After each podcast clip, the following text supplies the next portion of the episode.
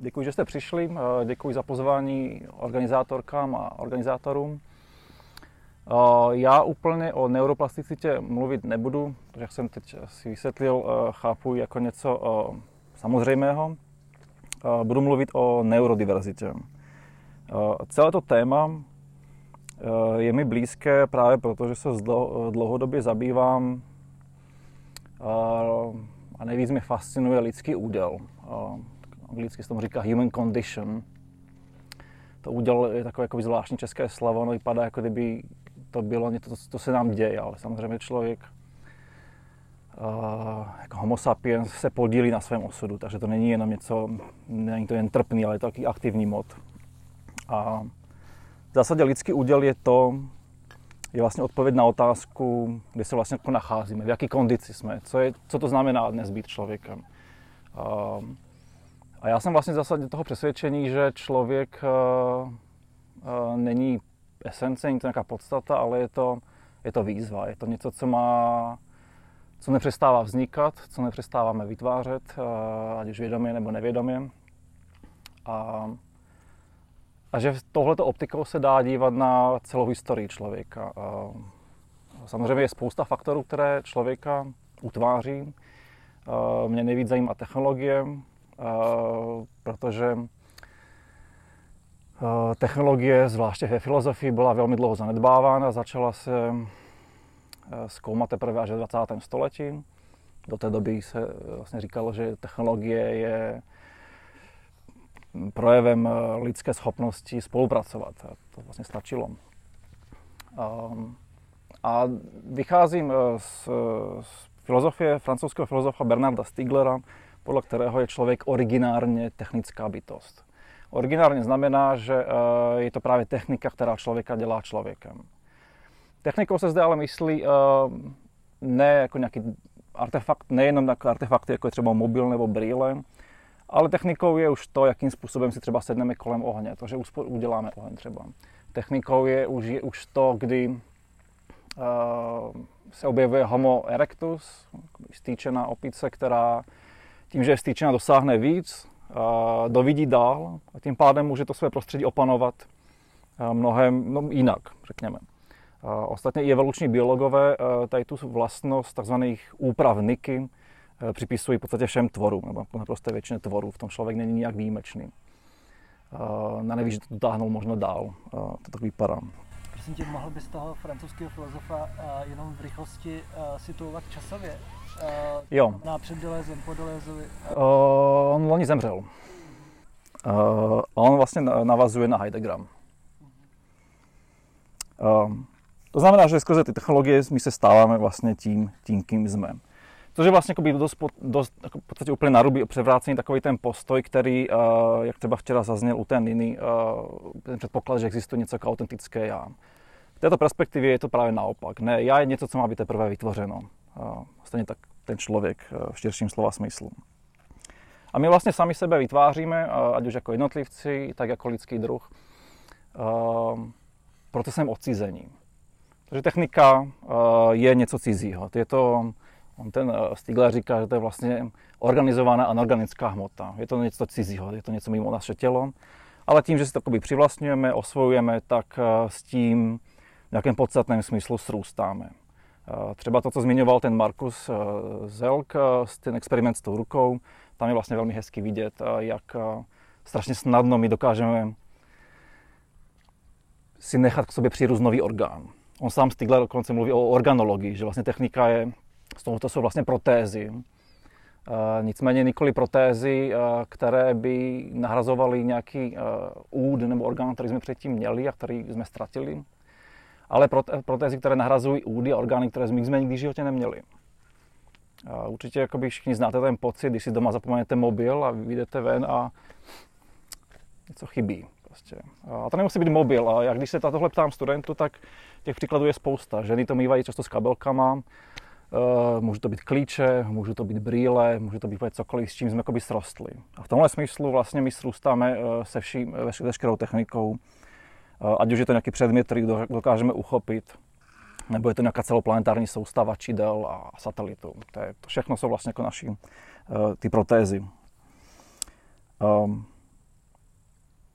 tak je vlastně fascinující, jakým způsobem uh, už, už ty rané techniky, uh, třeba u přechodu z, z orálních kultur, ty, které vlastně neměly ty paměťové uh, technologie, uh, přechod k písemným kulturám, kdy vlastně ten člověk, taková vlastně banální věc, jako mít možnost a umět a mít důvod zapsat si nějakou myšlenku, aby na ní nezapomněl, vytváří úplně novou situaci pro to vědomí. Proto je vlastně ta otázka, co je to vědomí, Eh, nikdy nebude ukončená, protože ona je vlastně spolutvářena s těmi technologiemi, které používáme. To, že já si můžu něco napsat, znamená, že já, mně se jakoby rozšíří ten pracovní stůl vědomí a já tím pádem můžu kombinovat víc myšlenek a můžu dospívat ke komplexnějším závěrům. Takhle se vlastně rodí uh, abstrakce. Uh, antropologové, kteří se, uh, myslím, v centrální Ganě ptali nějakých jakoby posledních, jedných z posledních členů, eh, který vlastně se dá jako ještě přiradit k těm orálním kulturám, jestli třeba umí počítat. Oni umí počítat, oni umí počítat klidně do, deset, do desítek tisíců, to je úplně vůbec nemá, není problém. Ale když se jich potom ptali, tak když se umíte počítat, ukažte mi, jak počítáte. A oni se ptali, počítáme co? Jim ta otázka vlastně vůbec nedává smysl, protože můj, to je teprve abstraktní myšlení, které nám dělá intuitivní schopnost počítat, aniž bychom počítali co. Oni umí počítat krávy, umí počítat mušle, cokoliv, a všechno to počítají nějak jinak. Oni nějak kombinují prostě prsty a tím si to vlastně sčítávají a každou věc počítají jinak. Takže oni vlastně počítat pro počítání samotné uh, nechápou, co tam jde. Uh, takže vlastně i ten vztah k přírodě, který často připisujeme nebo máme den, že jaksi blížší u těchto přírodních národů, u těch orálních kultur. I, ano i ne. Oni třeba uh, spoustu, pro spoustu věcí, které uprostřed kterých žijou, nemají ani jméno, protože jim ničemu neslouží. Když se ptáte, jakoby, co je tady ten, ta moucha nebo tady ten pták, nevím, to je mi ničemu, nepotřebuji vůbec vědět. Uh, je tam obrovská, jako z, našeho, z naší perspektivy, obrovská míra slepoty vůči tomu světu kolem nás. Protože pokud nemají oni užitek, Eh, z toho, z toho vědění, tak je to nezajímá, protože proč by mělo, protože pokud nemají ty paměťové techniky, tak eh, se to ztratí. A jestli teda oni si chtějí nějaké poznání uchovat, tak se musí soustředit jenom na to, co má nějaký praktický účel. Um,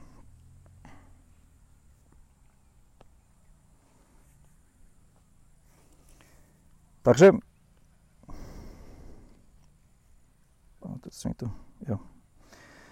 Ehm, takže vlastně i to, i, i te, ta tendence vlastně poznávat ten svět uh, stále víc, uh, ta, která vlastně už v tom koncem 19. století byla vnímána jako něco tak vlastně přemrštěná, že my už o tom světě víme tolik, že vlastně už začínáme ten původní svět překrývat to, tím velkým množstvím poznání. Tady se, vlastně, tady, tady se vlastně rodí ta, uh, to husarlovské moto zpátky k věcem samým. Jakože pojďme zahodit to, co víme a pojďme zkusit přijít na to, jakým způsobem my vlastně víme to, co, to, co vůbec víme. Pojďme zpátky k těm věcem samým. Uh, Borges tady tohle zvětšňuje té své uh, slavné uh, povídce uh, o, o teď, úděl vědy nebo tak nějak. Taková ta slavná metafora, kdy ti věci vytvoří tak obrovskou mapu jednoho království, tak detailní, že ona už je vlastně tak velká jako království samo a to království překryje. Um, jenomže uh, tohle je vlastně jakoby, určitý jakoby režim přemýšlení na to realitou, který předpokládá.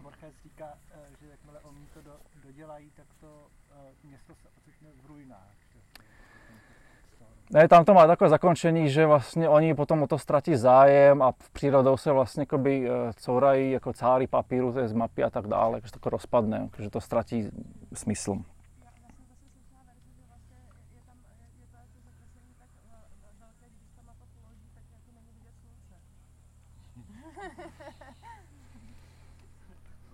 To si nepamatuju, jakože to je tak, jak říkám, povídka, ale ono to má, ono to není delší než 10 řádků, to je, Ono to má navíc ještě formu té literární eh, persifláže, že to je citát z nějaké vymýšlené knihy.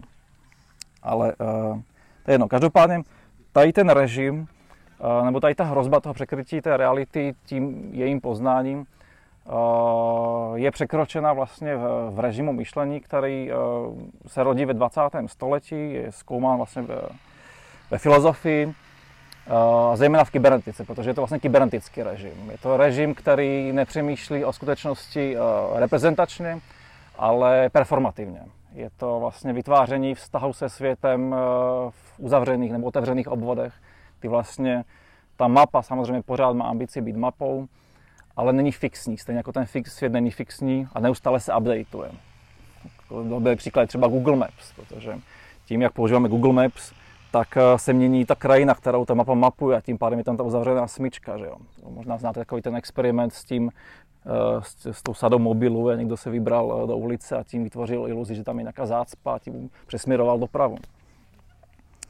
Uh, takže vlastně uh, a tady vlastně vycházím z, z jako, obnoveného zájmu o kybernetiku, protože přeci jenom ona se rodí v těch 50. letech a v posledních desetiletích se jakoby k ním eh, vrací, eh, zejména media, německá mediální filozofie, ze které čerpám, kdy se vlastně eh, třeba jakoby Erich Hero, ze kterého jakoby výrazně čerpám, říká, že jestli je něco asi primárním působením toho kybernetického režimu, tak je to to, že redukuje odcizení. A teď vlastně nemyslím odcizení tak, jak jsem ho před chvíli obhajoval, ale odcizení jako vlastně to oddělení od přírody. To, co tady vlastně všichni známe, jakože ta kritika antropocentrismu, ta jakoby dislokace vlastně naší výjimečnosti zpátky jakoby do přírody a tak dále. A kybernetika je v tomto vlastně velmi, uh, velmi instrumentální. Tuhle tu tezi bych chtěl právě ilustrovat na tom, uh, jak je to právě umělá inteligence, která nás vede, řekněme, řekněme k jemnějšímu chápání jiných druhů inteligence, ať už jsou to lidské inteligence, nebo zvířecí, nebo dokonce materiální inteligence, nebo strojové, když na to přijde. Um, problém s umělou inteligencí, uh, jelikož se o ní dlouhodobě zajímám a řekněme v té populární reflexi uh, často vyvstává, taková tak zbrklá snaha hodnotit nebo zhodnocovat nebo kategorizovat umělou inteligenci na základě srovnání s lidskou inteligencí. A tohle můžete vlastně vidět na těch snahách vytrénovat inteligenci, která skládá básně, jak třeba dělá Zuzana Husárová, mají tu Lizu Genard. E, kolegyně z CASu zase udělala digitálního filozofa. Někdo vytrénoval z čapkových textů umělou inteligenci, která napsala novou hru, že jo, začátkem roku. Tohle je podle mě jakoby atavismus. Tohle je vlastně starý způsob přemýšlení a o inteligenci, která, který se nedokáže vymanit z toho dojmu, že inteligence nemusí nutně znamenat osobnost.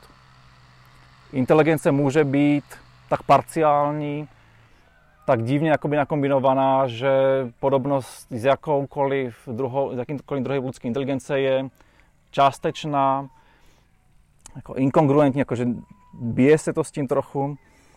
A já mám dojem, že vlastně uh, porozumět tomuto druhu subjektivity uh, by nám mohlo po, po, pomoct, uh, by nám mohl pomoct autismus.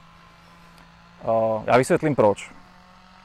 Um, ten model, který tady vlastně sleduju, je, je ten, který naznačila uh, těch příkladů je spousta, vždycky mi vítá jakoby, nalezu Anne Catherine Hales, eh, ten slavný text o, o eh, manifest Kyborga, kde vlastně říká, že to právě teprve digitálním prostředí, kdy dochází vlastně k feminizaci práce. Čímž myslí to, že je to teprve digitální prostředí, kdy nejenom žena, ale v podstatě všichni mají možnost zažít si perspektivu, která historicky byla takřka výlučně ženská. A tím myslí právě to, že díky těm mobilům a počítačům jsme kdekoliv dostupní, kdykoliv nám, nás může otravovat šéf, práce nikdy nekončí. Prostě jako když se žena stará o dítě nebo o domácnost. A že to vlastně možná jedním z faktorů, které přispívají k tomu, k, té, k těm feministickým cílům, řekněme.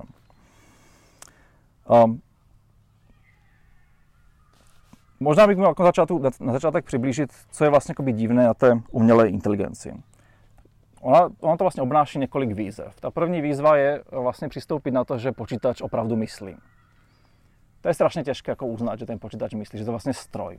Zvlášť, když se vlastně podíváte na ty elementární prvky, na kterých, ze kterých to vychází.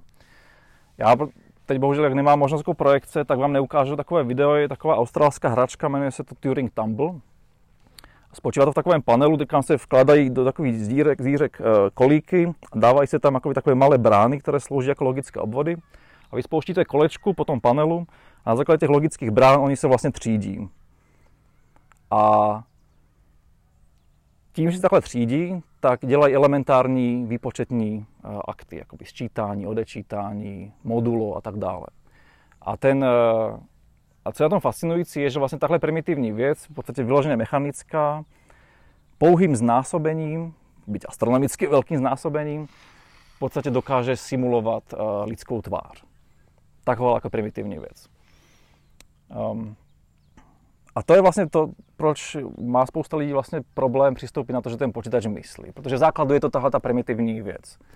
Je to jako kdyby si představili, že uh, uh, hrou hanojské věže, taková ta hra, kdy ty přesouváte ty, ty disky, podle, nesmí být větší na tom menším a tak dále, nebo šachy, že uh, by tam mohlo dojít k nějakému překvapení to vlastně dává moc smysl. Jako pokud je to, jsou ty pravidla tak jednoduchá, tak nás tam nemůže nic překvapit. Třeba jakoby Turing sám, jakoby, eh, když tomuhle oponoval, tak říkal, není to sice úplně silný argument, ale je to zajímavý, že i když jsou tam pevná pravidla, která se dají opustit během výpočtu, stejně můžeme být překvapeni, tak jako jsme překvapeni výsledkem nějaké rovnice. Že jo? ale ono se ukazuje, a samozřejmě Turing eh, asi neměl jakoby šanci tady tohle zažít, přeci jenom i ta teorie chaosu tehdy ještě neexistovala, že ty tzv. emergentní jevy ukazují, že i ze velmi primitivních, jednoduchých pravidel může vyvstat něco komplexního. Tak jako tak emergentní jev má tu vlastnost, že eh, je to vlastně výjevem nějakého komplexního jevu z prvků eh, jednoduchých a u nich vlastně tuhle tu vlastnost, ta, která tam vystane, nenajdeme vlastně v těch primitivních prvcích. Tak jako uh, jsou to špačci, kteří jakoby létají jeden špaček, druhý, třetí, najednou máte hejno a najednou se to nějak chová v té obloze. To je emergentní jev. To je vlastně vlastnost, která v jednotlivých špačcích není. To je teprve až té kombinaci. A stejně tak vlastně ta schopnost myšlení vyvstává takhle vlastně s tou komplexitou těch výpočetních procesů. Uh, ale oni, oni v podstatě, my mu vlastně nemusíme ani uh, pokročit k těm komplexním procesům, stačí uh, vlastně jednoduchý myšlenkový experiment. Když si představíte člověka, který sedí za lavicí, dáte mu tušku a papír, dáte mu nějaký matematický úkol a on ho řeší. Řekli byste o tom člověku, že myslí, když to dělá? Jo, že? Je to myšlení, když řeší matematickou rovnici. Jenomže když to, když to převedeme do počítače, který dělá to tež, rychleji, tak nějak se to trošku zdráháme, jako připustit, že ten počítač opravdu myslí. Uh, že uh, je možné mašinizovat nebo mechanizovat ty, tyhle ty, uh, jednotlivé kroky dodržováním určitých pravidel. Proč? Protože samozřejmě vždycky uskočíme k tomu, ale tohle přece není myšlení. Myšlení je schopnost být kreativní, být sám ze sebe překvapen, a být tvůrčí a to počítač jako neumí. Počítač jako neumí prostě uh, vytvářet metafory. A to fakt platí doteď v podstatě. Uh, nicméně, uh, uh, když, tady, když tady tohle kritizuje třeba uh, Slavoj Žižek, on je zastánce té myšlenky, že počítač nemyslí, tak si vlastně používá pojmem dobrého a špatného nekonečna, který přebírá od Hegela. Špatné nekonečno je to, které vlastně jako třeba něco se opakuje do nekonečna, jako třeba kroužit v kruhu. Dobré nekonečno je, když je tam nějaký přírůstek nebo je nějaká změna. Ehm, a on vlastně říká, eh, že hraním šachu do nekonečna nikdy nic nového nepřibyde. Je to špatné nekonečno. Nicméně eh, se ukazuje, že vlastně právě na bázi těch emergentních jevů jsou tam určité přírůstky. A to je dokonce už po, po, podchyceno i matematicky. Jeden argentinský matematik Gregory Chaitin, který na Turinga navazuje, tak on vlastně dokázal, že jakkoliv vlastně ty eh, jedničky a nuly jsou černobílé, takže v těch výpočetních procesech dochází k nevyhnutným a nevyhnutnému nárostku eh, entropie, který se nedá zredukovat, s tím se prostě nedá nic dělat. Takže ty jedničky a nuly jsou spíš takové černobílé. Uh, docela uh, signifikantní je vlastně ten test, který si Turing představoval jako kritérium uznání, že ten počítač myslí. Určitě to znáte, ten tzv. Turingov test nebo imitační hra, kdy vlastně za plentou uh, jsou uh, to ten model, že je tam muž a žena nejdřív a vy vlastně na základě toho, jak se s nimi bavíte, přes nějaký terminál psací, máte uhodnout, kdo je muž, kdo je žena. Po obměně tady toho experimentu je na jednom místě člověk a na druhém je počítač. A na základě té konverzace, pokud to neumíte rozlišit, kdo je člověk, kdo je počítač, tak to znamená, že počítač myslí. Podle něj. Uh, jak uvidíme, te, tento test je vlastně strašně antropocentrický, protože vlastně počítá s tím, že myšlení je jenom takové myšlení, které se podobá na to naše. Um, další, jakoby takhle, uh, on vlastně jakoby Turing neesencializuje, on si dává bacha na to, aby vlastně inteligenci přesně nedefinoval. Nicméně, když jako později uh, Searle uh, přichází se svým myšlenkovým experimentem čínského pokoje, tak vlastně uh, projevuje vlastně ten, tu touhu esencializovat to lidské myšlení. Ten experiment spočívá, myšlenkový experiment spočívá v té představě, že nějaké jakoby, místnosti je zavřený člověk, který má je tam, jsou tam dva otvory, kde z, jednoho, z jedné strany vházíte vlastně uh, nějaký text, ať už v angličtině nebo v čínštině, a z druhé strany vlastně vyjde jeho překlad do toho druhého jazyka. A uvnitř té místnosti je člověk, který má obrovskou knihu a ty znaky vlastně porovnává, překládá. A ten překlad vlastně je takový, jako, jak, jak se čeká od člověka, který umí čínsky, ačkoliv podle toho sedla tento člověk vlastně čínsky neumí. Protože on vlastně jenom používá tu knihu.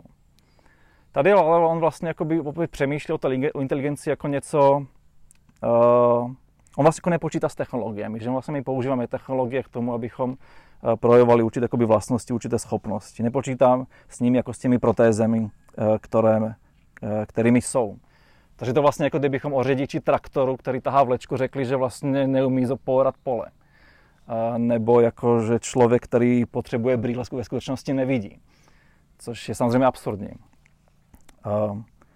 Další aspekt, který Turingovi nevyhnutelně jako z historických důvodů unikal, je ten, že eh, v jeho době, nebo on z toho vlastně moc nedožil, že jo, eh, v těch raných eh, dekádách 60. a 70. léta počítač byl, byl standalone, že on vlastně nebyl, tam ty sítě ještě nebyly tak rozvinutý. Dnes už je počítač, který je vlastně oddělený od sítě vzácností, je to něco divného a dělá se to i z jiných důvodů. Nicméně eh, dnešní režim nebo dnešní paradigma, které eh, italská filozofka Luciana Parisi označuje jako interaktivní paradigma, eh, nevyhnutelně vlastně vede k těm emergentním, emergentním jevům, kdy ty počítače opravdu vy, vy, vykazují určité formy kreativity. Oni akorát jsou tak divní ty formy kreativity, že je těžké uznat nebo dokonce porozumět tomu, že je to něco kreativního. Um, zkrátka ten problém jakoby přistoupit na to, že uh, myslet může i něco jiného než člověk, uh, třeba ten zmiňovaný Eric Hell jakoby považuje za čtvrtou ránu lidské sebelásce. S čímž vlastně navazuje na takový slavný Freudův text, uh, že teď je přesně 100 let starý, poznámky k psych, psychoanalýze, kde on vlastně říká, že lidstvo prošlo uh, třemi ránami lidské sebelásky, když byl vlastně člověk schozen z trůnu své výjimečnosti. Ta první rána byla Kopernikovská revoluce, uh, druhá byla ta Darwinovská a tu třetí poněkud skromně připsal sám sobě, že jo? Uh, kdy vlastně říká, že díky psychoanalýze víme, že já není pánem svého domu. A ta čtvrtá rána je teda kybernetická, kdy eh, zjišťujeme, že myšlení, že nemáme monopol na myšlení. Ehm, ten problém, teda, eh, který eh, mi přijde jako nejzajímavější v souvislosti s umělou inteligencí, je vlastně přistoup, připustit, že je to nějaká forma subjektivity, emergentní subjektivity. Pojem, se kterým pracuje třeba Lucy Suchman. Ehm, že to vlastně nějaká forma subjektivity, která ještě není řekněme, tak celistvá, tak komplexně, jako je ta naše subjektivita. Ani, že to vlastně dokonce není ani nějaká stupnice, protože počítač nás v mnoha ohledech předbíhá. V ještě větší, větší, větším počtu hledů, hledů je naprosto nekompetentní, že jo. Uh, že je to vlastně určitý, určitá jakoby zvláštní jakoby spektrum mezi objektem a subjektem, které my teď máme objevovat. A je to strašně jako vzrušující představovat si, co je to za druh jakoby, subjektivity. Tady ten oživlý objekt, který uh, je nadaný to umělou inteligenci. A jak právě ta, uh, ta uh, to není Satchman, ale Sherry Tarkle vlastně už v 80. letech si všímá, tady ta emergentní subjektivita se rodí vlastně velmi intuitivně už u těch nejhloupějších počítačů, uh, nějakých herních konzolí dokonce, protože počítač je jakoby velmi zvláštní, velmi komplexní stroj. Uh, samozřejmě spousta strojů dnes už je jako neprůhledných, jsou to černé skřínky, ale ten počítač je vlastně výjimečný v tom, že on je, uh, jelikož je vlastně implementací Turingova stroje, takže je to vlastně stroj, který dokáže provazovat všechny ostatní stroje, tak je vlastně uh, neprůhledný, ale zároveň vypadá, že má svůj vlastní rozum. Takové ty poznámky, jak on si dělá, co chce, má svoji vlastní hlavu, nevím, co to on po mně chce, že jo. Už tam jako sice je to taková jakoby dětská personalizace, no, personifikace, ale už tam se vlastně rodí taková ta připravenost uh, tušit tam jako subjektivitu toho počítače. Nemluví o tom, že vlastně počítač je jediný stroj, se kterým komunikujeme pomocí jazyka. Uh, že vlastně jazyk je tady jako pokračování uh, tlačítek a pák, kterým jsme ovládali ty předchozí stroje. Um, No a co se týče třeba toho Turingového testu, tak eh, jak asi, jak možná víte, tak eh, už jsou umělé inteligence, které jako projdou tím testem. Je třeba ta technologie Google Duplex, která dokáže rezervovat eh, vás u, u holiče nebo místo v restauraci a ten, ty lidé na druhé straně telefonu vlastně neví, že mluvili s počítačem. Je to velmi dobře jakoby udělaný, jakoby různé jako pauzy, dýchání, přebrepty. Je to velmi dobře udělaný. To je ten kritérium, jako nerozlišitelnost od počítače. A jsou opravdu spoustu a neustále přibývají obory a oblasti, ve kterých ten, ta umělá inteligence uh, exceluje. Ať už eh, je to diagnostika různých nemocí, rakoviny, nádorů, uh, neuvěřitelná je schopnost naučit se třetí jazyk přes vztah mezi dvěma jinýma jazykama. To ani nejde do hlavy, jak to prostě dělá. Je umělá inteligence, která trénují na to, aby byla schopna rozeznávat tváře prasat jednotlivých. A nejen rozeznávat, rozlišovat je, ale taky číst jejich emoce. Aby věděli, jestli jim je dobře, tak jak se o ně starají. A protože když se to prase má dobře, tak je jí chutnější maso z něj. Uh, jsou umělé inteligence, které jsou trénované na uh, poslech včelího úlu. Uh, mistr včelař vám řekne, že uh, se dá do určité míry odhadnout stav, jak, ve kterém se úl nachází podle zvuku, který vydává. Ale ani ten mistr včelař vlastně není schopen tak citlivě a přesně odhadnout to jako ta umělá inteligence. Že prostě dávno překoná tu umělou inteligenci. Zajímavé tohle začne být, že to jsou většinou umělé inteligence skryté v nějaké krabici, jako, kterou si to stotožňujeme s osobním počítačem. Zajímavé tohle začne být, když začne být vtělená uh, mimo tu krabici. Když uh, třeba Audi vyvíjí nový model bezpečnost, uh, bezpečnostní jakoby, funkce, která spočívá v tom, že když se blíží boční náraz, tak ta karoserie se mírně nadzvedne. Já tomu rozumím tak, že ono vlastně to, to slouží tomu, aby ten náraz Eh, střebala vlastně ta konstrukce a ne vlastně ti, eh, co sedí v tom autě. Jenomže určit, kdy se to auto má ve správnou chvíli naklonit, se nedá udělat mechanicky, nedá se to předprogramovat. To se musí jenom naučit. A to video, které vám tady jinak pouštěl, kdybychom mali projektor, je video, kdy vlastně sledujeme eh, na drátech posouvanou, vráženou krabici do auta ono se vlastně učí ve správnou chvíli ohnout, naklonit. Um, Tuhle tu vlastnost můžou mít dnes už budovy celý. Může to mít letiště, schopnost reagovat na situace, které lidští operátoři ani neví vlastně, proč to dělá. Ta umělá inteligence a pak se ukáže, aha, no jo, to mělo smysl, jen to prostě viděla dřív než ten člověk.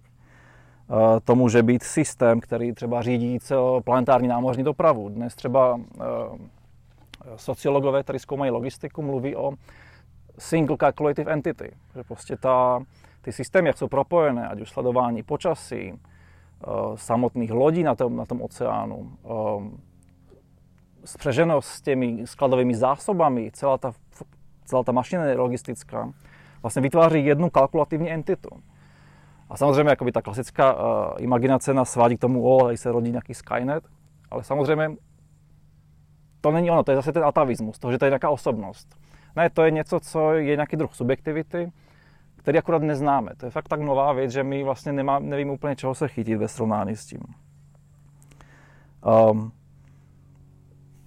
na mě třeba silně zapůsobilo, když jsem byl u, u kamarádky ze, ze střední školy, uh, um, má v její domácnosti vyrůstá dvouleté dítě uh, vedle rumby, takový ten kulatý robot, který vysává. Uh, a to dítě se té rumby bojí, když se zapne a běhá po tom, po tom bytě, ale zároveň uh, svůj ostatní čas údajně tráví koukáním na YouTube na videa té rumby.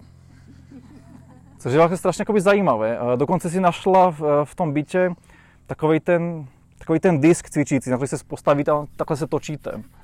To se vzdáleně podobá na tu rumbu. se vlastně, ale ona je mrtvá, že jo? Takže vlastně se s tím může hrát bez pocitu ohrožení toho divného tvora, kterým je ta skutečná rumba a která vlastně vykazuje určitou formu nepřed, nepředvídatelnosti, jakou známe od lidí, od zvířat, od živých bytostí.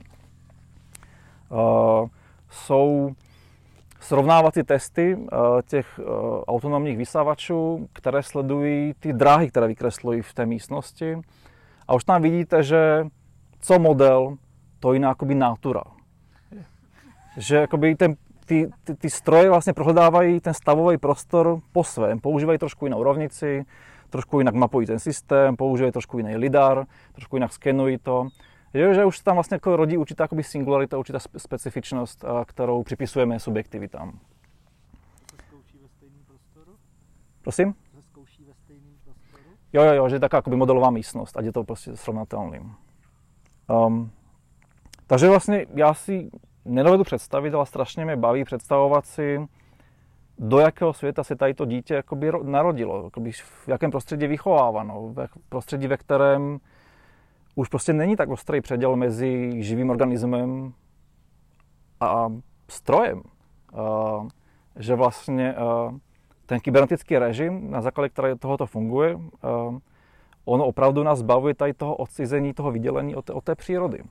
Toho, že uh, tohle to úplně výborně předvídal právě Stanislav Lem v 50. letech, kdy říká, že v kybernetickém režimu má být logika nahrazena neurologii.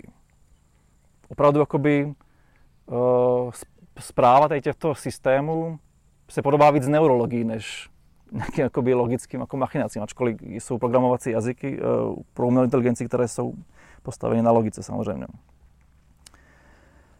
Uh, pak jsou ale samozřejmě ty handicapy. Uh, jedna věc, která, jakkoliv se můžeme bavit o nějaké tzv. umělé obecné inteligenci, Artificial General Intelligence, která neexistuje, Eh, která by už třeba zaváněla nějakou osobností, eh, tak ten eh, deficit té umělé inteligence je, že jakkoliv je naprosto perfektní v, jednom, v jedné oblasti, neumí to přenést nikam jinam. To je prostě fakt, tohle je prostě cutting edge, nikdo zatím nepřišel na to, jak to vyřešit. Taková technologie do jako neexistuje. Ona opravdu může excelovat v jedné věci, ale vo všem ostatní úplně pitomá, vůbec jako ne, nekompetentní. Um, a zároveň ona řeší ty problémy jinak. Eh, tady se vlastně uh, trošku by vkrádá vlastně ten překonaný karteziánský dualismus, který vlastně ukazuje, že myšlení je neoddělitelné od té platformy, na které k němu dochází. Jinak řečeno, že myšlení je vždycky vtělené. Když použijeme jiný hardware k myšlení, tak to myšlení bude jiné. Um, a tohle je jakoby náhled, který uh, mimochodem i historie technologie nás jakoby k němu vybízí opakovaně. Eh, přeci jenom, když se člověk třeba eh, chtěl naučit létat, a když se mu to nakonec povedlo, když teď umíme letat, taky to nespočívá v tom, že uh, ta letadla máchají křídlama jako ptáci, že jo. Našli jsme jiný způsob, máme prostě jiný řešení. Uh, stejně tak i ta umělá inteligence bude něčím jiným, protože je řešením něčeho trochu jiného. Um, No a tady je ta zajímavá otázka, jak vlastně přistupovat k těmto emergentním subjektivitám, aniž bychom upadali do toho atavismu těho, toho dojmu té osobnosti. A co mě jako na tom zajímá, je, že vlastně ona, vlastně tato, tato směs excelence a, a těch deficitů nebo handicapů, ona vlastně připomíná autismus. Um, autismus, jak už se dnes jako relativně dobře ví, ačkoliv to se neustále vyvíjí, to poznání, že autismus není jedna diagnóza, je to celé spektrum různých deficitů. Některé člověka vyrazují z tzv. neurotypické společnosti víc, některé míň. Často je to problém se sociální komunikací. Oni kolikrát třeba opakují nějaká slova nebo fráze, kterýma nechtějí nic říct, jenom mi to dělá dobře, jako něco si opakovat. Často mají problém s koordinací pohybu. Co do fyziologie, mají zpravidla těžší mozek, což je zajímavé. Mají větší amygdalu a mají v přední části dokonce až o 60% větší počet neuronů. Um, takže mají často problém s, tělocvikem, už na tom se dá poznat. Uh, je to často snížená schopnost číst řeči, řeč těla. Zajímavý experiment ukázal, že uh, ačkoliv to zpravidla autismus je uh, diagnostikován na základě určitého dotazníku, určitého sledování, je relativně jednoduchý způsob, jak to zjistit behaviorálně. Zjistili, že když malým dětem ukážou dva obrázky, na jednom je lidská tvář a na druhom je nějaký míček hezky barevný se vzorama, tak ty děti, které tráví víc než 70% vyhrazeného času pohledem na ten míček s těmi vzorem, tak je to na 100% autista. prostě tak to, tak to opravdu, jakoby, jak to opravdu vyšlo. Tam jsou totiž jakoby strašně zajímavé, uh, strašně jakoby zajímavé ty, uh, ty postupy. Uh, ten problém toho, toho autistu nebo autistky je často v tom, že uh, oni trochu jinak postupují v analýze smyslových dat. Zatímco my jako neurotypičtí lidé postupujeme z pravidla od celku k detailům. Když začne pršet, tak my víme, že prší. Zatímco autista postupuje od detailu k celku a to, že prší, mu, pro ně může být zásadní problém, protože on postupuje od těch detailů a jsou třeba popisy uh, uh, jednoho autistu, který napsal knížku před uh, asi 15 lety, jako mladý, mladý Japonec, kde vlastně vysvětluje, že on se vlastně musel naučit postupnost určitých kroků, aby z těch detailů vlastně dospěl k tomu celku a byl schopen říct, že prší. Um, často jsou autisté hypersenzitivní, a nebo naopak hyposenzitivní, že něco jakoby necítí. Což jakoby příklad toho, že nejsou schopni číst takový ty social cues, jakoby řeč těla nebo číst tvář a podobně. Často mají problém s tou takzvanou propriocepcí, to znamená schopností vnímat své vlastní tělo, proto často padají nebo jsou takový, uh, se špatně hýbou. Někdy mají obrovský požitek, mnohem větší než my, z obětí. Někdy naopak někteří říkají, že když se někdo dotkne, tak je to, jako kdyby mi smírkovým papírem strhával kůži. To vlastně velmi, velmi různorodý. Um, každopádně autismus, a to je vlastně ta perspektiva té tzv. neurodiverzity, nelze chápat jenom deficitně. Není to jenom handicap. Uh, neurodiverzita je vlastně ta uh, perspektiva, nebo i hnutí, řekněme, jakoby včlenovat ty, ty autisty, nakolik to jde, uh, do té většinové společnosti, věnovat jim tu podporu, kterou vlastně potřebují, často ji potřebují, a pracovat s tím, že oni mají vlastně určité nadání, které my nemáme. Eh, a jsme ochotni vlastně kompenzovat eh, ty, ty jejich jakoby, obtíže.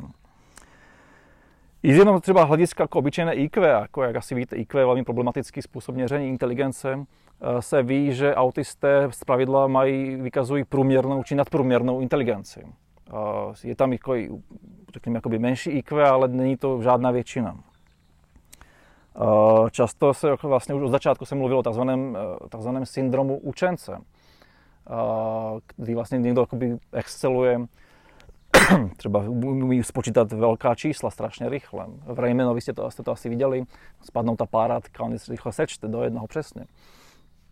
Asperger, když zkoumal vlastně děti v 30. 40. letech, podle něho je pojmenován ten Aspergerův syndrom, který má třeba ta Greta, že jo, tak on svým chráněncům říkal malí profesorci.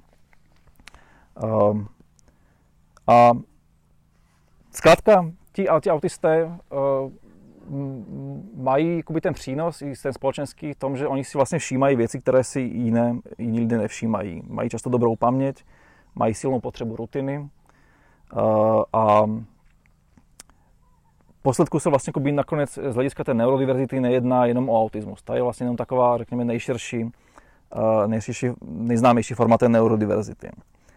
Ten samotný pojem neurodiverzity se objevuje zhruba před 20 lety a zahrnuje v podstatě kromě poruch autistického spektra také poruchy pozornosti, různé dyslexie, dysgrafie, dokonce schizofrenie, ADHD, ta hypersenzitivita, protože se netýká jenom autistů, že jo, hyposenzitivita a zároveň to také určitá jakoby kampaň nebo určitý boj za to nevnímat tohle jako vývojové vady, protože v zásadě i v učebnicích neurologie je autismus vysvětlován jako vývojová porucha.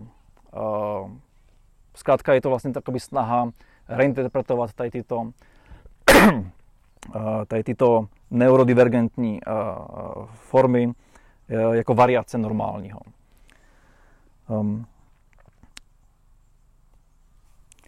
já když jsem jako přemýšlel, a ačkoliv vlastně se toho vlastně až tak moc nezmiňuje, tak myslím, že uh, se, se, da, ta, se sem dá počítat takový strašně velké množství, že vlastně ta neurodiverzita, jakmile na ní začnete přemýšlet, tak ona vlastně odemyká tu otevřenost uh, k těm různým formám inteligence, které ani zdaleka nepovažujeme za nějak deficitní. Uh, každý učitel v třídě ví, že některé, některé žáci jsou nadány víc matematicky, některý víc prostorově, některý víc hudebně. To je neurodiverzita. A stejně jako ta biodiverzita slouží vlastně jako určité jako usopňování té společnosti. Je to určité bohatství, ze kterého ta společnost uh, může čerpat.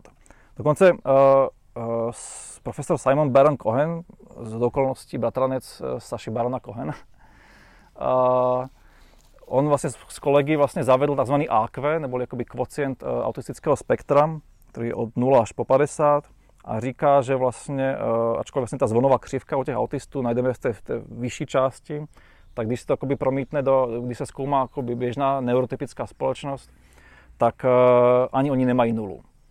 To znamená, že všichni, byť marginálně, jsme někde na autistickém spektru. Um, no, Ona samozřejmě biodiver, uh, neurodiverzita už má uh, určité jakoby, úspěchy, zejména v zahraničí. Uh, v Čechách jsem se s tím pojmem zatím jakoby, nesetkal. Uh, jsou firmy, které vyloženě vyhledávají autisty nikoli z charitativních důvodů, ale protože jim pomáhají analyzovat data. A typické je, že autisty vyhledávají třeba tajné služby MI6 nebo uh, CIA, protože jim Eh, jsou schopni vyhledávat jakoby paterny vlastně v těch eh, datech, které nikde nevidím. Což provází třeba i uh, různá facilitace, facilitace, kdy uh, ostatní zaměstnanci jsou trénováni k tomu, aby byli schopni komunikovat s těmi autisty, aby se jich třeba nebáli, aby prostě věděli, jak se chovat uh, v jakých situacích. Uh, ale nejenom, nejenom tajné služby, dokonce jsou zaměstnávání ve vývoji umělé inteligence, což je zajímavý. Ať už proto, že často jakoby, trénink eh, těch eh, neuronových sítí eh, spočívá v, v, v jakoby, sycení počítače nějakými repetitivní úkony, rozpoznávání obrázků a tak dále. A nebo třeba datová věda, opět místo, kde se jakoby, ty autisté můžou realizovat. No a v čem teda spočívá ta podobnost s umělou inteligencí? Jednak kromě toho, že oba, oba demonstrují tu neoddělitelnost uh, myšlení od platformy, na které k němu dochází, tak uh, se podobají právě v tom, že excelují v jedné úzké oblasti a v té ostatní jsou, tak řečeno, nekompetentní. Mal, v některých případech excelují i víc než jedné oblasti, ale je to velmi, velmi vzácné. Uh, jak jsem zmiňoval, neurotypický člověk postupuje od celku k detailům, zatímco autista od detailů dopracovává k celkům a tím se vlastně podobá na to trénování těch neuronových sítí, kdy vlastně na základě toho učení se sestavuje vlastně uh, ta, ta, ta teorie, kterou se pak řídí ten algoritmus. Je to v podstatě metoda induktivní, že se vlastně vychází z empirických pozorování a z toho se vyvozuje nějaká teorie. Naopak my, když vlastně postupujeme od celku k detailům, tak fungujeme spíš deduktivně.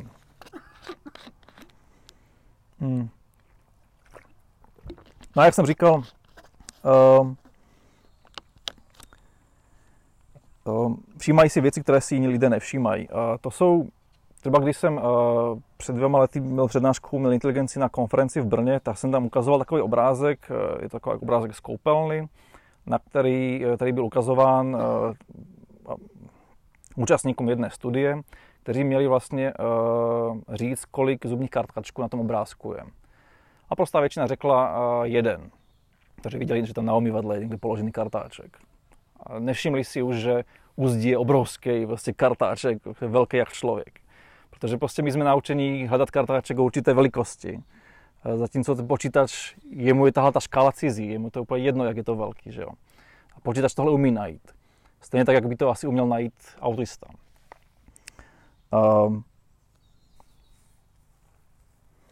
no a právě další ta podobnost uh, je podle mě v tom, v té neochotě vlastně brát v potaz, že uh, brát v potaz uh, ty neurodivergentní osoby, jakožto skutečné lidi, plnohodnotné lidi, zahrnovat do společenství, ocenit jejich vlastně unikátní, unikátní vklad. Že to vlastně velmi příbuzné, pokud to nemá dokonce stejný kořen jako ta neochota připustit, že počítač myslí. Um, a nejzajímavější vlastně mi to přijde jakoby zamyslet se nad tím, jak by vlastně autista obstál v Turingovém testu. Já si totiž myslím, že on by neobstál jako člověk. Že uh, bychom spoza té plenty řekli, a to je počítač. A že by vlastně sám jako člověk neprošel tady tím testem inteligencem. Um, když se vlastně vrátím k tomu, tomu lidskému údělu uh, a tím to jakoby zakončím, co mi na tom přijde jakoby fascinující, je, že právě skrze tu techniku, zase znova jakoby v, post, v dalším kolem, my si dozvídáme víc o člověku a ten člověk se tím pádem stává někým novým. Uh, my se stáváme někým novým tím, že včlenujeme i lidi, kteří jsme jako vylučovali ze společnosti do ní. A nechci ani tak říct, jako, že ta umělá inteligence se podobá autismu. A naopak, to by bylo vlastně jako málo. Ale spíš, že tyto věci, obě tyto věci vlastně vyžadují velmi podobnou otevřenost uh, k těm neurodivergentním subjektivitám. V podstatě k jiným inteligencím, než jsou ty neurotypické. Uh, nebo vůbec lidské. Dnes už se mluví o takzvané animal computation. Jsou je třeba jeden druh, myslím, amerického mm, kosu, nebo co to je? Nějaký prostě pták, který na základě pozorování a jejich jako vzorců jejich jako migrace do Jižní Ameriky a zpátky se ukázalo, že oni vlastně umí pár měsíců předem odhadnout, jak silná bude tornádová sezóna což je, jako dnes to ti věci neumí ani pomocí superpočítačů pár dnů předtím odhadnout. Oni to umí pár měsíců. Um, že jo, známe všichni příklad psího čichu, třeba dokáže identifikovat koronu.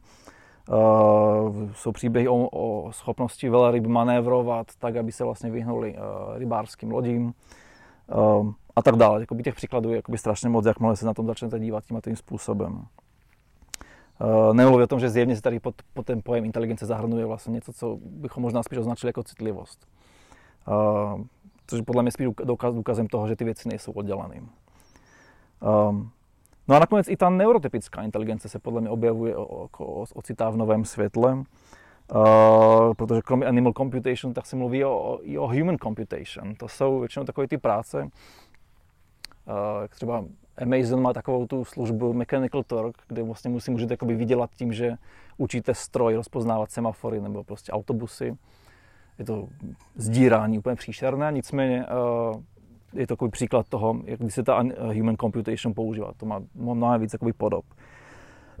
Nás toho vlastně poznáváme ty mezery, uh, kterou, které ta umělá inteligence má a kterou musí neustále zastupovat člověk a tím pádem zjišťujeme, co je na nás co je na naší inteligenci cennýho, co je nezastupitelný, co je nenahraditelný, co je jednoho, v čem nás ty stroje jednou nenahradím. Um, a tím vlastně, jak říkám, uh, zjišťujeme znova, co je to člověk a posouváme se někam dál. Děkuji za pozornost.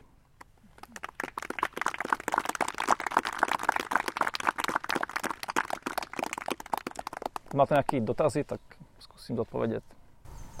Já nevím, jestli jsi četl knížku Pharmaco AI, která vyšla, myslím, loni v Nota Books. Ne. No dobře, takže to je vlastně knížka, která je jakoby spolupsaná s umělou inteligencí, vlastně první svýho druhu, v tom Mhm. smyslu, že jako je to prostě jedna z nejpokročilejších umělých inteligencí dneška, prostě, která má obrovskou databázi textu, kterým se trénuje, literárních textů úplně všeho možného, jako mno- mnohem větší než jako x Wikipedii. A člověk napíše několik řádků textu nebo Mhm. stavec a ona na to zareaguje. Mhm. Píše to. Jo. A ta knížka je úžasná, je to prostě, to bych jako, ta knížka mi změnila názor na umělou inteligenci, o tom, že umělá inteligence bude schopná vymyslet inteligen, vymyslet filozofii. Mhm. Mhm. Jo, jako to, hrozně doporučuju. A, a tam tak umělá inteligence pak sama v jistých bodech tak jako psychedelicky laděný, Mhm. jo. Začne prostě travést se svou debatu o tom, co to je božství a co to jsou jako takové už jako věci zavánějící, už takovou jako zvláštní jako kůží trošku z toho. Mhm. A ona ta knížka byla hodně ovlivněna jakoby animistickou o, kosmologií a epistemologií a tak dále. A je to si představu toho, jako tí, který tímhle tímto umělou inteligenci servírovali tam. Mhm. Jako představu, jako jaký zrušení nějakého evolučního linie, jako zvíře, člověk, stroj, ale prostě nějaké jako s, s, simultánní symbiozy různých druhů a forem inteligence, dejme tomu. A ale nevím, já jsem si chtěl co si o tom myslíš, třeba jako Yuk Hui a tahle ta Toho Huey moc, moc o, neznám, ale um, možná bych měl říct, že vlastně ačkoliv vlastně ten, tahle ty přístup jako hledat uh, umělou inteligenci, která je schopna napsat román nebo báseň, uh, obvinuju z atavismu, tak sám mám zkušenost z toho, uh, třeba teď uh, kamarád Luboš Svoboda, který vydává Psí víno, uh, našel uh, nějaký, nějaký bás, tak texty, které napsala umělá inteligence, vytrénovaná z, uh, z těch takzvaných On to má i pražskou obdobu, People of New York, nebo People of Prague, kdy se vlastně dělají na základě rozhovoru s, tou, s tím člověkem, je tam jako její příběh. A ona je vlastně na tomhle natrénovaná a pak začne generovat vlastní texty. A samozřejmě podle mě tam editorský zásah, tak jako by byl u normálního člověka asi. A, a ty texty jsou parádní. To jsou to je strašně, by strašně svěží. Už dlouho jsem neviděl jako něco takového tak šťavnatého, jako poutavého, překvapivého. A, takže jo, a, i ta umělá inteligence je schopná i takovéhle tvorby. A, ale jak říkám, jako je to ve spolupráci s člověkem. Mě by zajímalo jako téma umělé in- inteligence a vůle. Člověk má vůli se rozhodnout pro něco a pak může tu svou inteligenci použít. Jo, jo. Umělá inteligence. O tom si psal nějaký text, eh, který se jmenoval Does, does, does, does a Machine Lack? Jako jestli, post, jestli má post, postrádá stroj. Což je vlastně to je ta freudovská psychoanalýza, že vlastně my jsme hnáni tím, že nám něco chybí. Mm, já nevím, mi přijde, že to je jako neaplikovatelný. Je to jiná platforma. To je... Um, Čím se ten člověk bude pořád To lišit koncept, který je dost napadený jako, jako sám vůle? Eh, No ne. Eh, Vůle odvozená od chyby. Jo, jo, jo. No jasně, tak to je třeba Deleuze Guattari, že jo, to obracejí. Ona tam, jak když to chce jako někdo úplně jakoby nejvíc jakoby z- hrubě vlastně zjednodušit, tak ona, ta inteligence uh, je, vykazuje asi tolik inteligence, jako vykazuje uh, žabí stehno, mr- mrtvé žáby, když na ně pustíme elektřinu. Jako ona se hýbe, ta noha. Uh, protože děláme s ní to, co s ní dělá ta žába, když je naživu. A stejně taky proto ta umělá inteligence je jako to je reálné myšlení, jen prostě děláme jinak. No. Prostě pouštíme elektřinu do, do křemíku.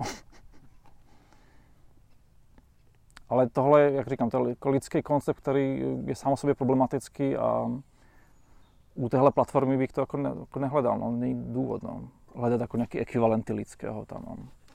Ale je to vlastně ten debatel, že jo, toho, toho, co, proč se ty věci dějou, že jo, tak proč tu inteligenci používáme, jedno jakou.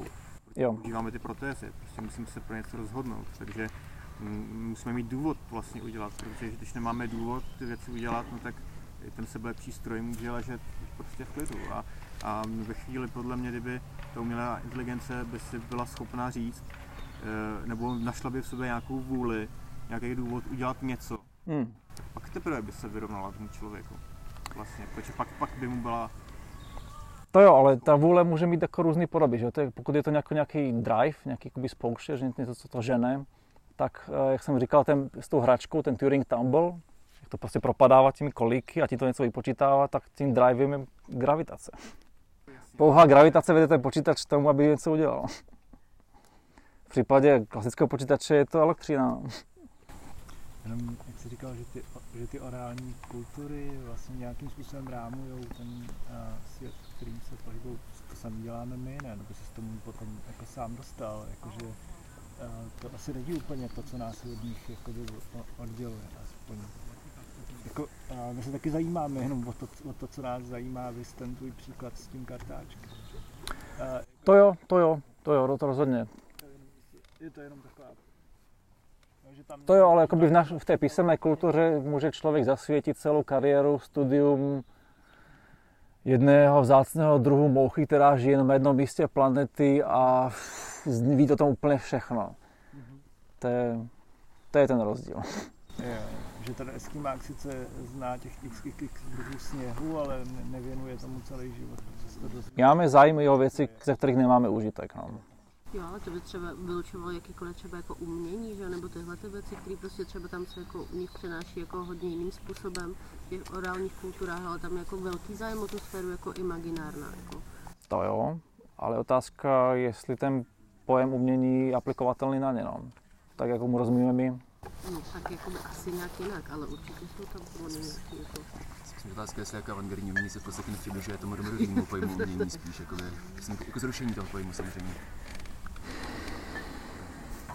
Ne, tak to, čemu říkáme o umění, když jim to připisujeme, tak samozřejmě, že to je jako nějaká pojem jako z imaginací, to může mít rituální význam, to může být že náboženský význam, to může mít, že když třeba objevili nějaké ty staré hliněné mapy, tak to se nedá chápat, že oni vlastně měli mapy nějakého území. Ty mapy předpovídaly budoucnost. A stejně tak jejich jakoby kreslení koní v té jeskyni může být způsob, jakým si zajistit uh, úspěch lovu na ty koně, že jo? Já, já si třeba myslím, že zrovna u těch overreálních kultur, že já nevím, nebo třeba teďka jsem došel Janomami nebo nějaký kanaky, tak jako by tam jako právě, že je velký podle mě jako fokus na to, že oni jako spoustu věcí dělají trošku jako spíš, protože jako můžou, mají ten čas hmm. a jako, že je tam nějaká taková hravost, jako hmm. velký princip toho, proč je pak třeba ty spousta těch umělců jako objevuje zpětně. Takže hmm. si jako myslím, že je trošku jako jinak, že oni dávají důraz i vlastně na docela jako nesmyslný pro nás jako věci a jasně mají nějaký smysl třeba nevím, nějaký věžby nebo nějak se zařadí do té kultury, ale z principu prostě jako by dělají hodně rádi třeba v tomhle kmenu. To jo, ale jak říkám, že nechápou to tak jako my, my to, my to zarámujeme. My to vlastně zasklíme, jako dáme to do galerie, vystavíme to, naceňujeme to, prodáváme to za těžké peníze. Oni to zahodí. To je podle mě jenom jiná, jiná forma jakoby ty institucionalizace. Že vlastně my máme tu instituce, institucionální galerii a oni mají instituci jakoby úplně jiný rámec institucionální v rámci vlastní kultury. Že pro ně to může být třeba magický obřad, jakoby k něčemu, kterým, kterým se něco, k něčemu dostávají. Je to třeba může, může, no. nějaký, je to třeba pro ně mm, jako hledání nějaké jednoty třeba e, s nějakým duchovním obrazem je, je, jejich světla, světa například. Že no. no a, to, je, a to by potom, potom mohl být velký rozdíl oproti současným abstrak, abstrakci, která vlastně používá jenom tu metodu k tomu, aby se dostala k podobnému vizuálu a pak ji zaramovává vlastně úplně jinak. Vlastně jakoby to, co bych potřebovala možná nějak dovysvětlit, nebo nejsem si tam jistá. Když jsi zmiňoval jako nějaký, mm, jakože mm, je to pravý opak toho, co tady jsme slyšeli včera večer. Um, a já tam přitom jako pořád vidím nějakou souvislost a vlastně nemám problém s tím to jako vidět, jako mm, rozumět tomu i tomu zároveň. Mm. připadá mi, že to je úplně protikladný a jako, jakmile jsem si to uvědomila, tak jsem pak to sledovala, to, co jsi říkal, jako, že takový ty rovině jako toho, že to myšlení je vtělený a prostě tam myslím, že se to jako potkává hodně a že, že se to vůbec nevylučuje. Tak mě zajímalo, jak ty se k tomu vztahuješ, když se to takhle jako vypíchne. Uh, jo, ono se, ono se to vlastně jakoby setkává v pojmu vir, virtuality vlastně. Uh, díky kterému vlastně můžeme říct, že jako tak jak to ta paní vysvětlovala, tak ne, ale jak, ho, jak to provozovala, tak vlastně trochu jo. Uh, protože pokud by zastávala ten, mm, ten postoj, ze kterého jsem tak trošku obvinil, tak by vlastně měla za to, že my jsme vždy již předem daní. Což asi si nemyslí. A, ale mluví o tom tak, že jo. Jaké autentické já. A samozřejmě klidně můžeme mluvit o autentickém já, pokud chápeme, že jeho hledání je zároveň jeho vynalézáním.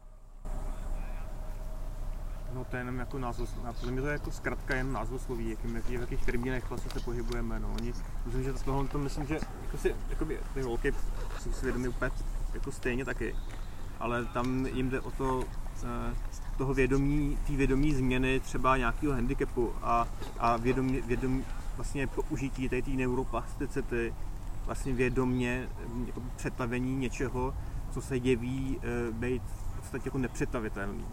Takže je to vlastně jenom posunutý termín, nic jiného. Jo, zároveň jako nechci jakoby, uh, podceňovat, že uh, když třeba mluvíme o tzv. zdravém rozumu, tak mluvíme v podstatě o esencialismu. Jako zdravý rozum je jako esencialistický přístup ke světu. Což je třeba i některý filozofové, třeba Gayatri Spivak říká, my samozřejmě nemůžeme mluvit v souladu s tím, co si o světě myslíme, protože bychom vypadali hotentoti. Musíme být jako strategičtí esencialisté. Musíme před, předpokládat, nemůžeme říkat, že tady ten baťoh baťohuje neustále. Ačkoliv to tak je, on se neustále stává baťohem, ale je to divný takhle jako mluvit. tak jo, děkuji za otázky.